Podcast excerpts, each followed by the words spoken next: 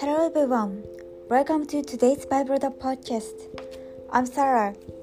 I deliver to today's Bible verse for you.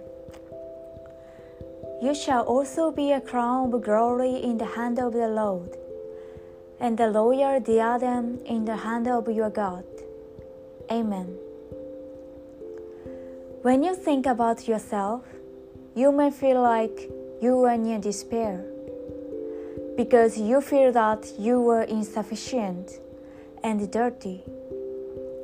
Yet, God does not forsake us, does not make us lonely, and stays with us. God specially loves and protects each of us. Thank you for listening. Hope you have a wonderful day.